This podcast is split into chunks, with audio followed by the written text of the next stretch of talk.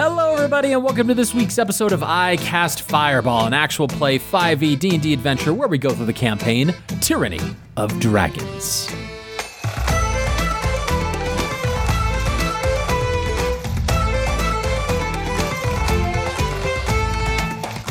I'm Thomas, your DM for this adventure, and around the table we have Malamara. Lance Thalen. And Fleeple. and Mud. But for real, Mud's in the party right now, and we're all in Candlekeep. And last we left off, Lance had been going about through his month long stay here at Candlekeep with some interaction. We'll probably get into some of the interaction of amongst our players here, or rather our characters, finding something mysterious and magical about the book that he's been holding on for Malamara. So, we focused on Lance quite a bit last time. Now, this week, we'll focus on. Let's. I, I'd like to begin with you, Mal, having knowing a little bit of what you'd like to do here. I think it's more thematically appropriate. So, Mal, like I said, we're kind of doing a bunch of jump cuts here. We've already been through Lance's entire month when it comes to overarching and general research. But Mal, you are not welcome inside the library itself. You are in the tavern, and you are kind of chilling. You're, you're exploring. You're doing some introspection. You've recently deepened your pact with Air Two, and there are some things that you'd like to do. So, what are those? After being in communication with Air 2 and kind of being heightened to this higher status, and having that shift within her, realizing that she might actually want this power to continue on with her road of vengeance.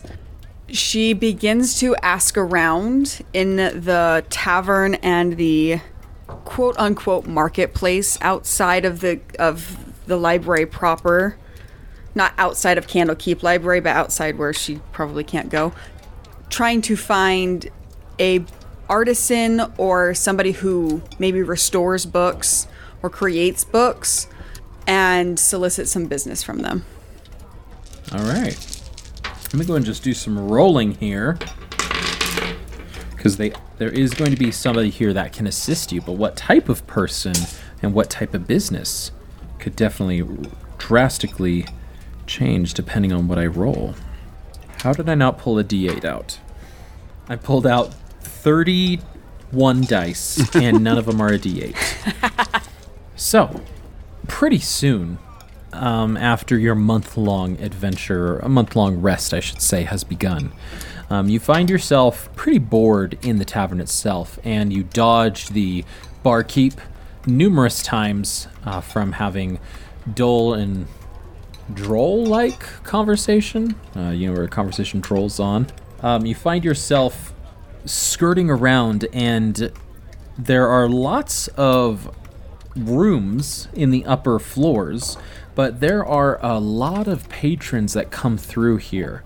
About every few days, there seems to be a new set of patrons who come here to the library, who are on a mission, who get certain things, certain items.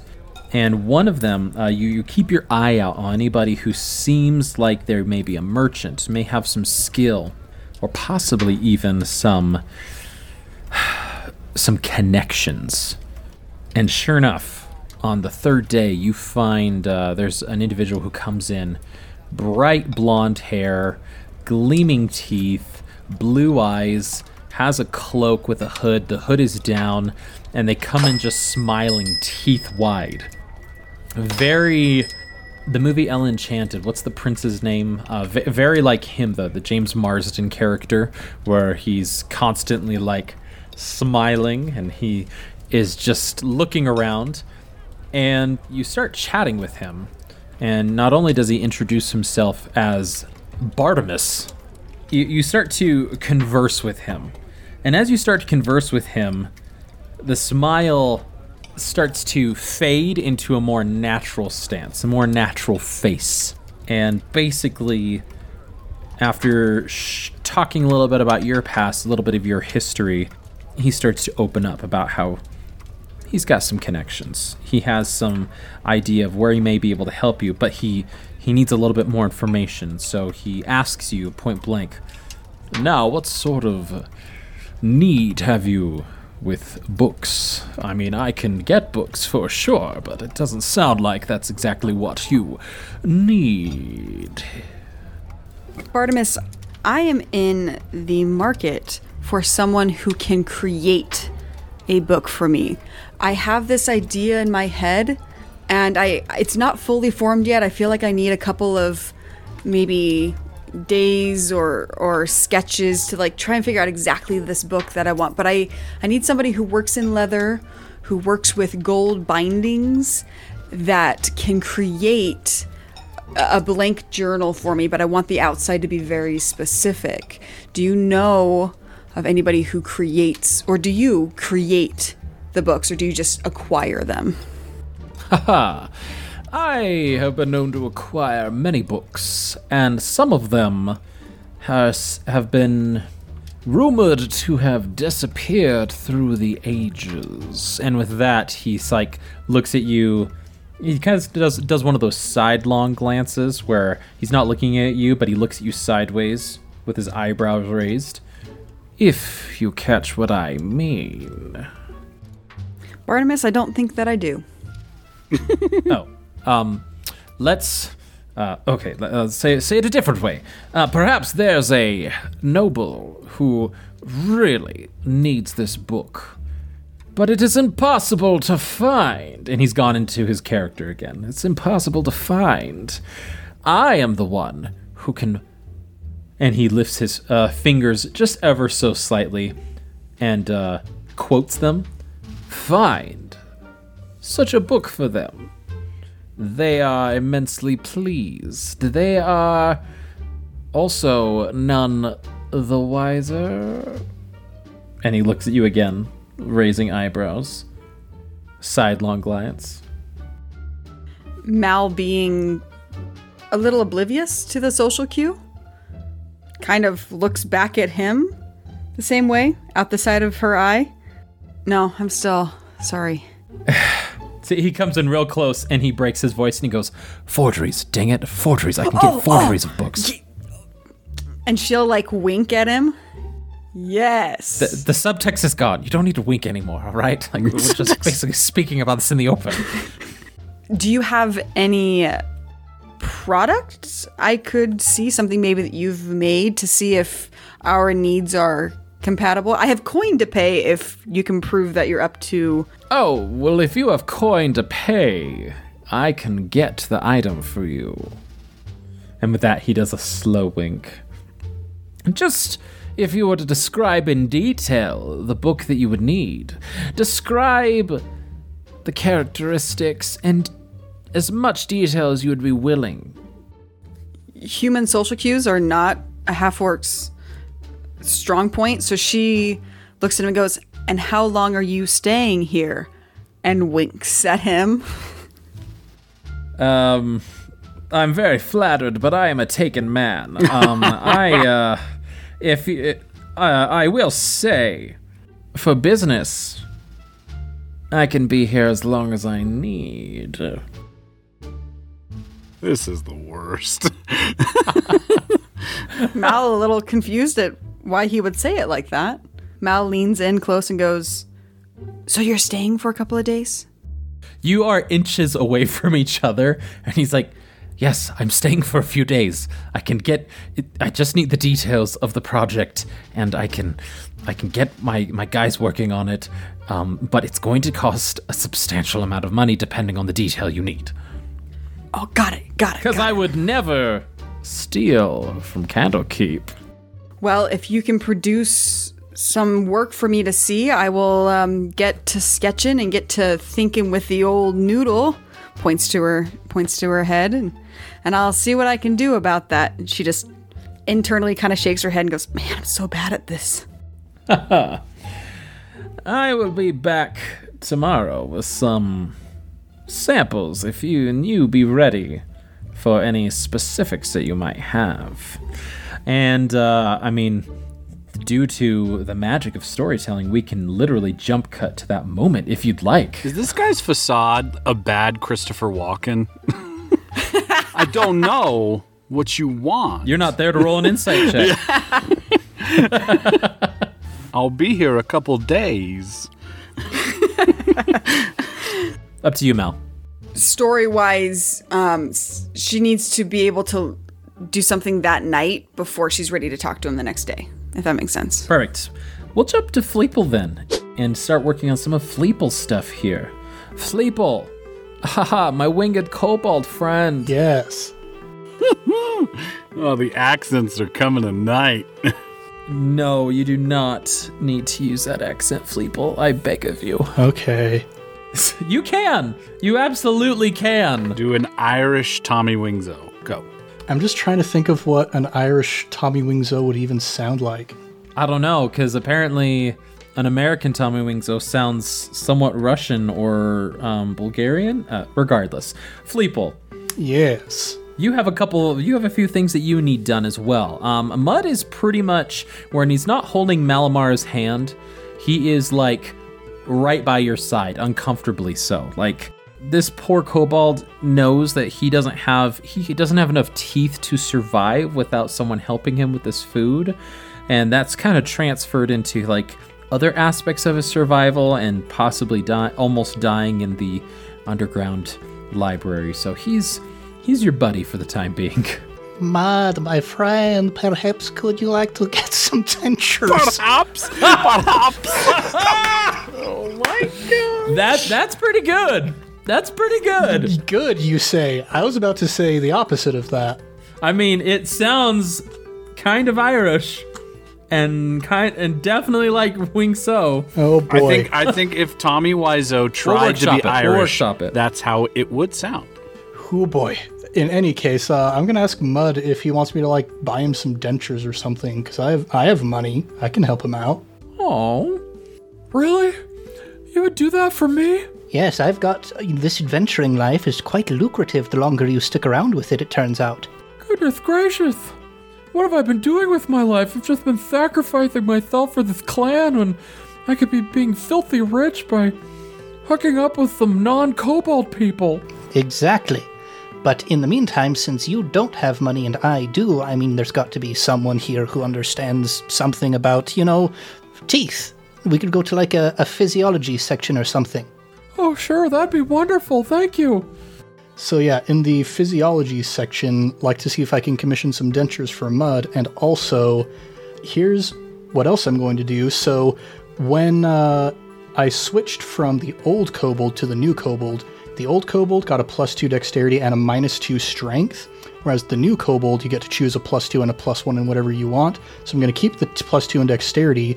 I'm going to get rid of the minus two in strength and add one to charisma to reflect the fact that I am getting s- I'm starting a workout regimen. I am going to build up the strength in my wings so that I can learn how to fly a little bit better, and uh, hopefully increase my flying speed above 15, maybe a little bit, depending on how generous the DM is feeling. Well, and you know what? Um, in downtime, there's also um, discussion about training and how you can really just devote yourself to a skill. And with the DM's discretion, we haven't necessarily gone about this. Get ready for a mini crunch squad. Pow, pow, pow. With the DM's discretion and with resources and money and time, players and characters are able to become trained in untrained skills that they maybe not wouldn't normally be able to, or learn um, additional skills or increase ability scores due to just training and expense. It's another, I think, creative way to use money, especially when you get to higher levels and magic items, depending on the world, may not be as accessible to buy. You have to go find them rather. Um, money can feel kind of like this well, what do I do with my thousands and thousands of gold, especially when you turn like level 12 or 13? So I think that's a very worthwhile amount of time, Fleeple, if you want to raise your flight speed from 15 and you're constantly like just trying your wings out um, with time and resources, um, which resources you have a plenty at Candlekeep here. Um, and time, we have a month. So I think that's within the realm of increasing your flight speed. It'll just be a matter of how much we'll have to find out. Yeah. I'll just find me the swollest wizard that I can. hopefully maybe an Aarakocra wizard or something who actually has wings. Ah. So I'm just going to find the most ripped, most muscle bound bird man that I can find. And uh, yeah, going to find myself a rage mage, and together we're going to increase my flight speed. Rage Mage is. That's a good term. I love that. It's an term. awesome band name, and Yeah. I call Rage it. Cool. This is like this is like that meme a while ago. I sent a meme to Thomas where it said if your druid was a barbarian, and it shows this bird, but like with swole arms flying, and it's like, caw He like swells every time he does it. That's what Fleeple's becoming with his wings. So, yeah, the two things I'm getting done here in the physiology section. So, I guess, question how much do I need to pay to the nearest dentist to get some dentures for mud, and how much do I need to pay to my new personal trainer to increase my flying. speed? I just speed? want to give you an inspiration, Ned, for giving up of your resources to help a new friend in need, Mud. So Oh, take an you. inspiration die if you didn't already have one. We're bringing microtransactions back into the game. Look at that. No! I am not EA Sports! Loot box. We got a loot box. it's also because M- Mickey and Jacob are just trying to find deceiving s- like ways of going behind each other's back and Ned's just like I want to give teeth to someone who doesn't. Yeah, baby. So, wha- a mage, um, you ask for like the nearest dentist or transmutation wizard, and uh, at the top of the stairs, someone goes, "Did somebody call for a dentist?" And he slides down this like s- uh, swirly banister, all hip and cool like, and um, Uh, those who have listened to Halloween PD on Improv Tabletop will be aware that Thomas is the son of a dentist, so his perception of dentists may be a little bit skewed. and uh, he comes down to the bottom and starts singing from Little Shop of Horrors, um, which I won't, so we don't get copyright striked. And uh, he looks at Mud's teeth and he goes, "Oh my, you got some bad juju in your mouth there, little one. In fact, you got hardly any juju in there." And this guy, he goes, Well, it won't be easy, but I think I could get some teeth into your friend's mouth for a small fee. And what kind of small fee are we talking about, my soul brother? Hey! And he does the finger guns to you. And as he does the finger guns, literal like ribbons and sparks fly out of them. Hey! Well, I'm thinking I could either do one of two things. I can literally transmute the teeth into his mouth directly, or I can create dentures for him that he can put in and out. It just depends on which you'd like to do. I will ask Mud what he prefers because the the actual teeth would probably be a bit more stable. But if we just get him, if we fill his mouth with teeth, then goodness gracious, his adorable voice, who knows what's going to happen to that? So uh, I'm going to leave that up to Mud. You mean leave it up to the DM to decide which one? well, I certainly would like to eat. I just, I just want to eat some food, and I'll have to dribble it in my mouth, and so, you know, I don't need the teeth directly implanted into my bone. I didn't think I would ever be role playing um, a dentist visit in a D and D session before. Um, he says dentures are fine. All right, I'm to buy some dentures for my pal Mud. Ah, okay. Let me just take some measurements. And as he does, he does like uh, the salt guy, the salt meme uh, online. And um, as he like sprinkles his fingers together, a literal like tape measure just starts being pulled out like magically and starts wrapping around Mud's mouth and just starts taking these measurements. And he goes, Alright, no problem. Now, this is gonna be a little bit more expensive as kobold teeth are a little bit razor sharp. But you two are so cute, I think I could give you a little bit of a discount. How about 325 gold pieces for the dentures? Perfect. I reach into my surprisingly full bag of gold, pull out approximately maybe like a sixth of the gold that I have in there, and hand it over. Ho! How much gold you got in there, buddy? I'm an adventurer, you'd be surprised. Oh, shoot, I should have gone for full price. Oh, well, 325 it is. And then l- shortly thereafter, uh, Mud has dentures that he can put in his teeth, and they perfectly fit around the three teeth he already has that are barely hanging on. And so he just kind of like locks it in place and they like, and they slide in. And he added this magical paste to where every time it touches his gums, um, it'll lock in. And then every time he like tries to pull them out, they will loosely come out so they aren't like being ripped out. They're not going to be knocked out necessarily unless dispel magic is cast. But yeah, he has his own denture laden teeth and he goes, Gee, I wonder what I'm going to sound like without the, the, the lisp. And he puts it in. He goes, Oh wow, yeah, pretty normal, I guess. Just no lisp. Just no lisp. Oh, There you go. I even sound a little like that Quilliam guy. You know, I, I wasn't going to say it last episode, but somebody already did, so. No, the geeky man. Okay, so it looks like we're done with the dentist. Let me go find my rage mage and pay to fly. Pay to fly. You really, you really make it to where I want to give these freaking microtransactions. Well, for our rich adventurers, Fleeple, go ahead and just roll me a investigation check, but it can be charisma based if you'd like it to be. Ah, yes, now that my charisma is a plus two instead of a plus one, that would be preferable. Hey, do you have the highest charisma in the group? Now he does. I've got a 14. Wow. Yep. Higher than our warlock. It's it's those wonderful muscles that I'm building up. Swole. Yeah, okay, so investigation based on charisma, you got this sport. Ooh, that's a 13. 13. It's a little difficult to get people's attention for some reason.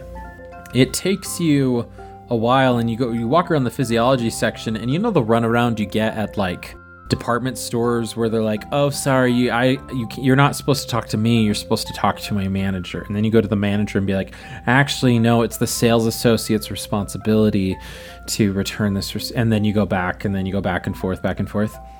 That's unfortunately what you're being given right now. And it takes you not days, but a day before you come across a swole Aarakocra eagle. Nice. And uh, the eagle, he um, has these massive wings that are folded around him. As you walk up, he just has these wings um, wrapped around his entire body. He almost looks like a statue, but you can see the wings moving ever so slightly in the breeze. And he's just standing um, next to these books. All right, go waltz on up. Hey there, my friend. I am looking to get jacked out of my mind. As the you say that the wings unfurl and his arms are just massive muscles and his his body is just rippling with muscles. He um he has the robes on like everybody does in the uh, all the workers in candlekeep do but underneath the robe he has like some like shorts that he uh, like he doesn't have like they don't go all the way to the ground and so he has these shorts that cut off as his knees. And um he's got his arms folded and he goes so you want to get jacked? Ever so much, my jorts wearing friend. well let me tell you it is no easy feat to get jacked when you have wings. Wings are difficult to strengthen. You can only do that in the air three-dimensional brother. Well, I've got time, so let's get to it. all right it won't be easy but let's get to it All right. So you start to train, and some 80s workout music goes on in the background, and you are going to start training with your wings. Um, obviously, there's going to be a lot of practice, and it's just going to come from repetition. But there are you can supplement it with some research or just some knowledge of wings and like maybe uh, some uh, reading up on how other people might describe flying or how other Aarakocras and birds might describe flying to like kind of feel out the muscles and, and to know what muscles to work. Um, I will allow you, if you want, um, a Medicine, maybe? yeah. I, I, medicine's gonna be uh, Some like Anat and Phys textbooks or something? Yeah. I, I really like that. Um, it can be medicine, but it can be intelligence based if you'd like. Uh, my wisdom is much better than my intelligence, so I'm going to stick with that. Certainly. You got Let's do this that then. sport. That's a 23. So you don't necessarily gain a lot of knowledge from the books itself, but you are able just to read like one or two lines from a book in just like a general book about physiology and like think to your own experiences and kind of like feeling it out and like prodding it with your own talents with your own fingers. And um uh, and so as, as you do that you're able to gather a little bit more information about the whole experience. You're like oh okay okay. Um, and after a week um, your flight speed uh, bumps up to 20 feet per round. There we go. if you'd like to keep going there are other avenues we can go about this Yes. I just want to make sure that I have enough time to pursue my other things that I had in mind as well first. sure So, first, I want to find whoever is in charge of like the org chart here at Candlekeep and put in a good word for my friend Quilliam, who's down in the lower sections of the oh library. Gosh, stop being so nice. Hey, we made a promise to that terrible Quill. We did. You are 100% right. And Fleeple is a man of Bahamut now It's true. Yeah, baby. It's true. I still think we should Yeah, commission baby. a Quilliam. Commission Aquarium. I think we should try Oh, and yeah, get Quilliam. Quilliam. So, you're trying to find the flow chart of like who to talk to to get. Where do you put in um, uh, employee uh, reports or what do you mean call it? what do you call the quarterly reviews for certain employees um, that you can put in there for Quilliam? follow It's this just like Google a suggestion form. box. Yeah, a suggestion a box. Google there form. you go. Hey, that Quilliam dude's pretty cool. um, there is a pretty uh, structured hierarchy here, and unfortunately for you, the first person that you find on this particular errand is that punk uh, goth kid that you um, that you talk to, and he goes, "Ugh, "What do you want?" I wish to speak to somebody about an employee who has done an amazing job, and I'm going to wink. Wait, did you have wings before? Well, I did not, but that is beyond the point because there is a phenomenal employee here at Candlekeep who has been very, very helpful, and I want to put in some good words to the higher ups, and I'm going to give another very, very articulated wink. He just stares at you for a bit. That's pretty metal, bro. Um, yeah, give me a second. Hold on. And he runs off, and uh, he runs literally like five feet to another worker and goes, Hey, this guy needs to talk to you. And he runs over and he goes, All right, this is the guy you need to talk to. And uh, and I throw up the horns and I go metal platinum, baby. As he's walking away, he does it like ever so softly, but he does it like a, a backhand metal thing, just like by the hip, and he goes, Yeah. Just imagine during that 80s montage workout scene that both Fleeple and the, the Rage Mage have like a shirt that just says like eat, pray, lift. And they're like, let's go. So uh, this person comes up and goes, "Hi, yes, hello. I am Master Reader um, C- Cochrane. Uh, how may I help you?" There is a worker who is sequestered pretty far down in the lower portions of the library who has gone above and beyond the call of duty in being very helpful to us, and I want to put in a good word for him.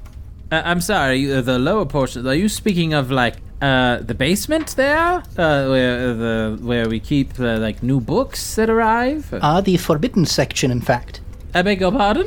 Yes, And there's his eyes get a little wide. there's this fireball trolley that takes you down to the forbidden section of the library, and there's this little quill, this animated quill named Quilliam, who is very, very good at his job, and I think might deserve a promotion. His eyes get real wide. You've been to the forgotten section? Ah, the forgotten section, not the forbidden section. Yes, I went there and I met this employee, and he was a delight, let me tell you. There is a, a person down in the forgotten section still after a hundred years? Uh, a quill, but a. Who's to say whether a quill is a person or not, right? Oh. Oh my! I basically had a heart attack. I thought you were saying we forgot somebody down there. Oh, well, you did. Oh. That's just the thing. He may not have a body of flesh and blood, but he has the soul of an artist. ah, oh well. Um, uh, well, what what has he done that is uh, fantastic then? His job. Yes, he did exactly everything that he was supposed He did to do He did a very poor job. job, actually. He's a very bad constable. Yeah, I, I turn aside. I'm like, except he forgot to ask us if we were taking any books out of the forgotten section. But He did a great job, except for the whole exit interview thing. He let a mind flayer in. He Yeah. like pack of kobolds got in. Fleeple looks directly at the camera and in Ned's voice, except for allowing books to be taken out. yeah, exactly. But you know what? It just a very personable individual. I think it would make a lot more sense for this quill to be in a place where he could be doing a little bit more customer interaction, as it were. Well, well, uh, you say that he he did uh, his his job down there. I mean, uh, he let you through, though, right? Yes. Ah, yes, after following all of the proper procedures and whatnot. Okay. All right. All right. And the procedures were as as as what? Well, we gave him our blood so that he could make sure to track what was going on. And, Good heavens! All right. well, you're the one who's in charge of, like, procedures and stuff. Shouldn't you be aware of this? I I I only became a master reader uh, seventy years ago. I was not even aware that uh, we had things down in the forgotten section. Yes, well, if anything, maybe it's a good thing I've brought this to your attention so you can just be aware of what's going on in the library. I think that's best. Yes, of course, it'd be good for somebody around here to be. How did you even get to the forgotten section? Is my que- I have a lot of questions for you. Ah, yes, we, we were speaking with Leosin and, you know, our Harper organization Oh, the- kind of the- stuff. The, dr- crazy dragon man. Yes. Ah, yes. Yes, that guy. Yes, told us all about the forgotten section. We we went down the fireball trolley. I shot a bunch of fire into it, and down we went. Oh well, um, uh, uh, uh I suppose. I mean, I, I'll, I'll put, I'll, I'll put it through the channels and see what happens. You said it was a quill. Yes. Yeah, uh, yeah, yes, of course. I mean, I, I, yes, I, I'll see what I can do. I, I'll see what I can do here, uh, for for this uh, quill creature. Yes, very good. And uh, he sort of just walks off and is like, "Some blood." Okay, yeah. So now that that's taken care of, and apparently I've thrown some wrenches into the logistical workings of this place. The entire organization chart is going to have just this random offshoot to forgotten section with a question mark Quillium. Mm-hmm. Yeah, the the only other big thing that I wanted to do aside from continuing my awesome workout regimen is I would like to take a closer look at that book that I picked up in the religion section downstairs, the platinum bound book. Probably sit down with Mud, he being a cleric of Bahamut, presumably, and see what the two of us can figure out together. Maybe just find some other general Bahamut knowledge books up here on the top as well. Of course. Uh, you ask Mud, you just turn to him and ask him who's he's a cleric of, and he goes, A cleric? What's a. Well, he has his teeth in, sorry. A cleric? What's a cleric? Ah, a person who does magic in the name of a deity. A dear what? Uh, a very powerful individual, just like the person who found you and all the other kobolds and brought them to this place. Oh yeah, like when he touched me on the head and like uh and uh my body got all cold and I passed out for like half a day. Yeah, okay. I remember that. Yeah, of course. Um okay. Um gosh, I don't, I don't know much about that. I've just kind of uh been figuring things out as I go, trying to keep people alive. Well, you've been doing a great job. Let's find out together. And I pull out that book, slam it down onto the table, and uh, let's get to reading. 80s montage, hitting the books. You got the touch. Eat, pray, read. You get a couple of books, and although the books aren't the focal point of this, at least the modern books, the one you got down from the forgotten section of the library has something near the front that is um, calligraphied beautifully. It seems to be written in like almost platinum ink itself. It's shiny, the page actually has some weight to it. So there's like some metal here. And this page is quite long and it's called the title at the very top says Elegy for the First World. Hmm. I won't read it here because although the stands there there it is a pretty poem, pretty pretty piece of work to read, it is quite long and it would probably take the rest of our episode.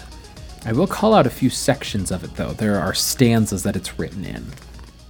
Breathe, dragons.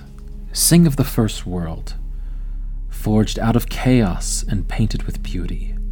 Sing of Bahamut, the platinum, molding the shape of the mountains and rivers. Sing too of chromatic Tiamat, painting all over the infinite canvas. Partnered, they woke in the darkness. Partnered, they labored in acts of creation. That's the beginning, and as it keeps going on, um, you read another stanza. Breathe, dragons, sing of the conquest, seeding the world with their legions of followers, each to their own habitation. Elves in their forests, and dwarves in their mountains, orcs in their caverns and canyons, goblins in badlands and halflings in green fields, lizard folk lurking in marches, humans throughout every part of creation. And then I'll just read the last one as well. Breathe, dragons, sing of the first world, scattered in infinite seedling realities. Sing of Bahamut and Tiamat, watching its sundering, mourning their labor.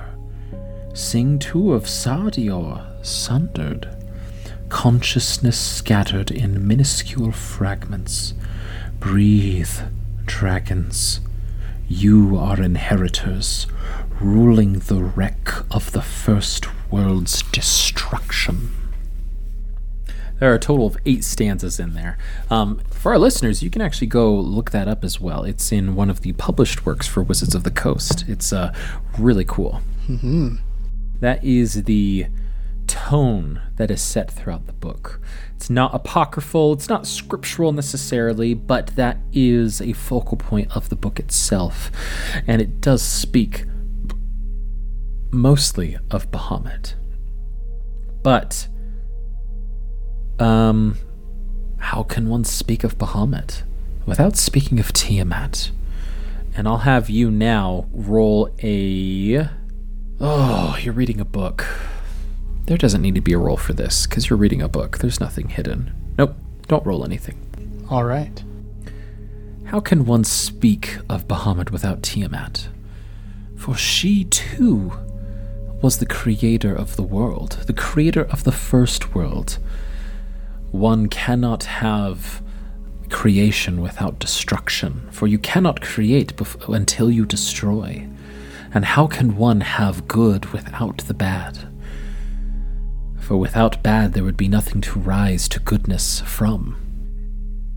And it goes through this um, yin and yang of Bahamut and Tiamat until Tiamat rose to power and decided to wreak havoc across all of the creations she had wrought with Bahamut. And Bahamut and his followers were forced to banish her to the Nine Hells. It speaks of Bahamut's sadness in doing so, for Tiamat was his partner in this creation, this beautiful world they created together. But that her ambition, her greed, and pride, and her viewing herself above all, is what led to her downfall. Is there anything in particular you'd like to try and thumb through this book? I, I assume you read it in its entirety, but for the sake of Ned, is there anything you were hoping to get from this book or books? Hmm. I think perhaps I've already received it. Fleeple just thinking about the idea of push and pull, of consequence, of action and reaction, and the balance of, you might say, ruin and preservation. The idea that there's a reason perhaps why Tiamat was not destroyed by Bahamut and instead imprisoned. And thinking of my zealotry towards the other creatures being Tiathar, this desire to just destroy and eradicate that side of things, and suddenly kind of having this additional paradigm shift coming out of nowhere this idea that maybe it's not to be eradicated, but rather to be controlled and tempered. You discuss this with Mud. Back and forth as a conversation, Mud's learning himself. Recently having forsaken Teothar, or maybe not even realizing that he was doing so. You actually turn to Mud and treat him as one of your first converts to Bahamut. All already having been given godly power from Bahamut, but not quite knowing the reasoning behind what they're doing. You discuss and you teach. You philosophize a little. And you come to this realization within yourself of the good cannot be good without the bad. And that it is our our lifelong, maybe even eternal struggle to ensure that the good will always outweigh the bad. You just sit back in your chair and you just marvel for a bit. You just think and you just have one of those moments where you just sit there and reflect for for a time and just enjoy in the reflection. And then my Apple Watch taps me on the wrist and tells me it's time to stand up for a bit. It is time to work on your wings. Ah, yes, of course. Uh, if you, if you give me if you give me just a moment, and I turn to Mud, and I say, ours is going to be an interesting path to tread, trying to find the balance between all of this. But I'm glad that we're doing it together. Hey, I have I have my whole life to thank for you, uh, Jank. I mean Fleeple, and it's because of you that I'm even alive. So, just I'll listen to whatever you have to say. Well, here's what I have to say. We've had a very intense studying session here, and I'm going to grab some coins and pass them over to him and say, Why don't you go find yourself a nice steak? Oh, oh, oh, oh! oh thank you, thank you so much. And he just hugs you and sobs upon your neck. And um, it just like falls down. He's just like the hug where he's hugging you, but then he like starts to slide onto his knees. And it's like, ah! And he just runs off back to the tavern. Yeah, before he runs off, I'm like patting him on the back and looking at the Rage Mage and just holding up my finger, like, just another couple of seconds. It- the rage mage just arms folded, breathing like intently. and then I go uh, continue my workout. Man, it is taking every ounce of self control to not just quote every lyric of The Touch. For anybody who's listened to our uh, Transformers uh, campaign on Improv Tabletop, you'll know what we're talking about. Mal. We jump to an evening of rest. Probably the first evening after um, Lance have figured out he can cast Scorching Ray. And uh, it takes Lance a little bit longer to go to sleep than usual. But eventually, he starts to meditate. Mal, you said there's something you have to do at night. Was it while people were sleeping? Was it before sleeping? It's while Lance is meditating. Mal wants to wait until Lance is meditating, really hits that REM meditation. And because she knows that the book is not kept in the bag of holding, it is kept on his person, try to get the book and to look at the outside and study it, take notes or drawing or however she can to get the details of it, emblazoned in her brain, replace the book so that she could have an artisan make a copy of it. All right. A little bit of deception going on here. Mal, for the sake of you being sneaky, I will have you roll a sneaky check, otherwise known as a stealth roll. We should just relabel all of our um, ability scores. So instead of athletics, it's a swole check. Swole check. Acrobatics, it's a tippy toe check. I was thinking when you mentioned that Parks and Rec, where like, what is it? Where Tom is talking about all the things he knows. He's like, what is it? Cakes or big old cookies? Chicken parmesan is chicky chicky parm parm. Chicky chicky par par. My zer- zerts or appetizers? That would be 18 sneakies. 18 sneakies. That is above Lance's passive perception here. Fleeple, isn't your passive perception 18 though? Mine is 17. Oh, Ooh. I forgot because you had 19 in the book. That's right. That's right. So, Mal, you detach yourself from Mud, who has nuzzled up against your side yet again, and you slowly, methodically. I'm talking like the times where you are late, like you're sneaking in from like getting home late to your house, and you purposely walk up the stairs. Uh, it takes you like 20 minutes to walk up the stairs because you don't want to make any noise to call your parents to come take a look at you. That might have given a drastic look into my high school life there, but um, you take that long to sneak across the room and grab the book. You are moving uh, inches, like um, per minute, to try and get the book. And It's a hunting background. there you go. That's you know what? That's a much more concise and a more descriptive way of describing it. So, tapping into your hunting background, you go over, you slide the book out, and you instantly feel this just connection with it. And that's the connection that you felt from your patron, Air 2. The, same connection that allowed you to speak Abyssal. And you take the book. Are you going downstairs? Are you just staying in this room? Oh, I will not move. I will not risk moving any more than I have to.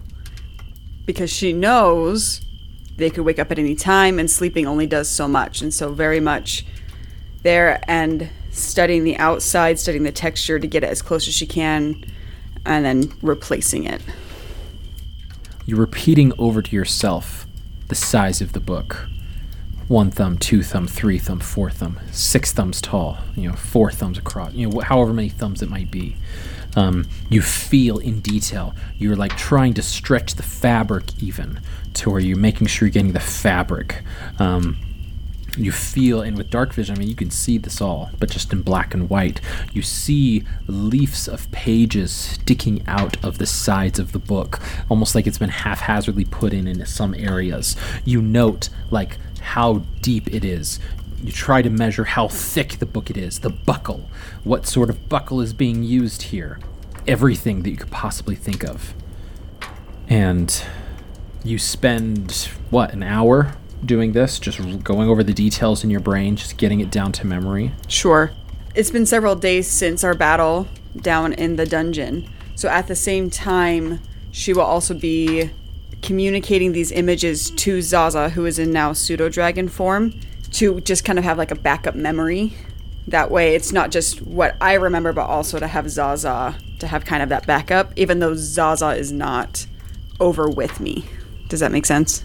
yeah it does so um, you use 10 gold pieces of incense to change zaza into a pseudo dragon right uh, so you mark that off and um, yeah you're just having a second pair of a second mind to bounce this stuff off of but you spend a good hour and your legs are real cramped and you, uh, whether you're kneeling, whether you're sitting down, it's uncomfortable to do for an entire hour. But you know your time is coming short. You're just memorizing, memorizing, memorizing. And after that hour, you slip the book back. And you crawl back to your bed. Again, taking a very long time using those hunting skills to stalk back to your bed. You lay down, nuzzle back in, let mud nuzzle right into your side again, and you keep repeating to yourself some of those details before you drift off to sleep. Excellent. The next day, you sleep in, Mal, of course, and Lance, you wake up. Uh, Fleeple goes up. Fleeple's um, Uh, got got some training with the Rage Mage. Every day. Don't skip leg day. Um, and Lance, you are going back into the library itself, a little bit shaken at this point, but you've got a you've got a goal to do some of this investigation of Air Two demonic packs because you need to figure out what's going on here. You need to figure out what's happening, and of course, we already roleplayed some of this stuff previously. But Mal, as you sleep in and you wake up, Mud is downstairs devouring a third steak for the day. Um, and like just, oh my gosh, this tastes incredible. It tastes delicious. And the innkeeper, I'm glad you like it. It's my own personal rub that I use. Uh, And you just skirting away from the innkeeper, of course. And you see the gorgeous, smiling man who is not Christopher Walken. um, but you, you go to him. So, I uh, happen to have a sample here. And with that, he has two books that he pushes to you. One of them is real, one of them is not. Of course, no one would be able to tell the difference, can you? They look super great to Mal. They are great. Your silence says it all. Now, do you have the details I need? What type of material? What type of buckle? Mal will have spent once Fleeple and Lance are out of the room and she has taken her time to wake up. She wrote down every detail that she could think of the way that the texture felt on the, the leather, the gold clasp, any other thing that between her and Zaza they could remember. They she wrote down in very specific, de- as specific and detailed as you know she could uh, being a hunter, she would recognize certain things. So she really specified how the hide felt and such to be able to give to him. And as she hands over the paper, she verbalizes and clarifies some of the things that she has written down for him. Absolutely. Ah, so very leathery, you'd say, and there's even some stitching across the book face. Very unique. And, um, this hand, it's not going to be easy to replicate. I think we can make do, though. I think we can get it done. Something this intricate and this detailed, though, will not come cheap. And he tilts his head and does the side eye thing again. And you just like, gosh, Mal, you're so bad at visual cues. He seems expectant for some sort of answer, though. She side eyes him and jingles one of her purses that has some coin in it and does this the gesture to him gestures to the bag gestures back to him winks Uh, what sort of um, uh, how much gold or how much money is in the bag that you're jingling? uh, this specific one will have Five copper pieces. that was kind of the idea that I was going with for just jingling it. Wouldn't sound like there was more, maybe than he thought that there was. uh, so total probably between copper, silver, gold, and platinum pieces, probably let's say f- 300 gold pieces. But she just jingles it. But because there's a lot of copper and silver, it just sounds like a pretty weighty bag. I think that might get us started here. Now for the final price. I'm afraid I can't do something like this for less than a thousand gold pieces. Mal thinks about it, thinks about what's in her possession, and she says, Could you do it for 800? And she pulls out a different bag and shakes that. He cocks his eye as like a sign of respect, actually, like, ah, clever. Tell you what, if you give me 50% up front, we can make it 800 gold pieces. She does the side eye to him. He does it back. You both are uncomfortably close to each other. Deal. Very good. I can't guarantee this will be done overnight. But if you're gonna be here for a while, I'm sure I can get it done before you leave. I would appreciate that. Wink. I already told you I'm a taken man, but I will take your 400 gold pieces. She'll open her bag so only she can see in and take out only 400. And as smooth as she thinks that she can, slides it across the table to him. Like she's heard about in those stories. um, before it, you you are able to drag it across the table very much, he just laughs and he goes ha ha ha, and he goes over to shake your hand and be and uh, grasp it and he goes, "It's pleasure seeing you again. How great it was for us to bump into each other like this." And he takes the 400 gold pieces from your hand. Ah, well, perhaps we should meet again uh, another time. Uh, I'll be uh, just a few days. Yes. Yeah, that's what we said, right? That a few days. Okay, terrific. I will see you then. And he sort of walks out, and as he does, he gives you this glance of like, "What are you do? Like, uh, I'm trying to obviously try. you just do not get it." um, and he walks out. She sighs and just kind of like, man. Oof. I hope that works. And she goes back upstairs to bed. Before you drift off to sleep, Why don't you just take it from him? It is yours. You earned it. Mal swats at the air next to her ear as if she is uh, swatting at a pestering insect.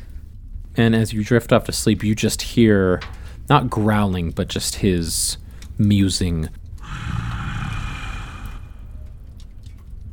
And as you drift off and just take a nap, we're actually going to end this week's episode of I Cast Fireball.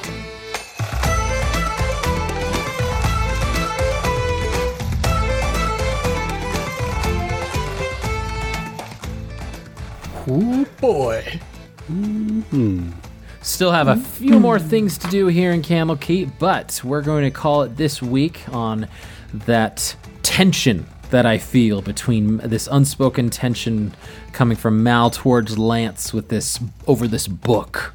And we will see how that resolves in a future episode here. But that's all we have on this week's episode of I Cast Fireball. Everybody, Thank you so much for joining us this week. All of you listeners out there, my players especially, but listeners, thank you for joining us so terribly much. Without you, we would not have the motivation and drive to keep doing what we do, telling these stories and trying to get the word out there to just that uh, storytelling can be fun while also not needing to be explicit. And we're just really grateful that you would support us. If you want to keep supporting us, please leave us a five star review on the podcatcher of your choice, or you can go to our Ko-fi account and donate uh, any amount of money that you feel or are able to to help support us and push us along into bigger and greater things. We use that, not only that account, but also our email account, icastfireball2020 at gmail.com, to determine if we can do extra products or open something like a subscription based service or like a Patreon for possibly future episodes or um, little miniatures that we might be creating or things like that. So feel free to reach out to us on one of those platforms there to let us know what you like, what you are doing, and um, just so that we can shout you out here on this podcast. Um, before we sign off, we want to get uh, our word out there about our sister podcast, which we've talked about on this episode Improv Tabletop, where Ned is the GM and he goes through many one month adventures of the Fate Accelerated Tabletop system. He has a huge backlog of a year worth of campaigns there all of them uh, each month like i said is a different campaign it's a ton of fun go take a look at but if you are more into the ongoing campaign he has a wonderful avatar legends campaign going on as well with a new tabletop system that has just come out from magpie games so go give it a check out and don't forget to leave them a five star review don't forget to follow us on all of our um, social media uh, feeds we've got instagram we've got twitter we've got facebook as well at icastfireball20 um, don't forget to like subscribe and share with your with your friends and fellow wacky adventurers. But until next time, I'm Thomas, and around the table we have. Malamara. Lance Thalen. And Flippo. Let's keep that fire going, and we'll see you all next time.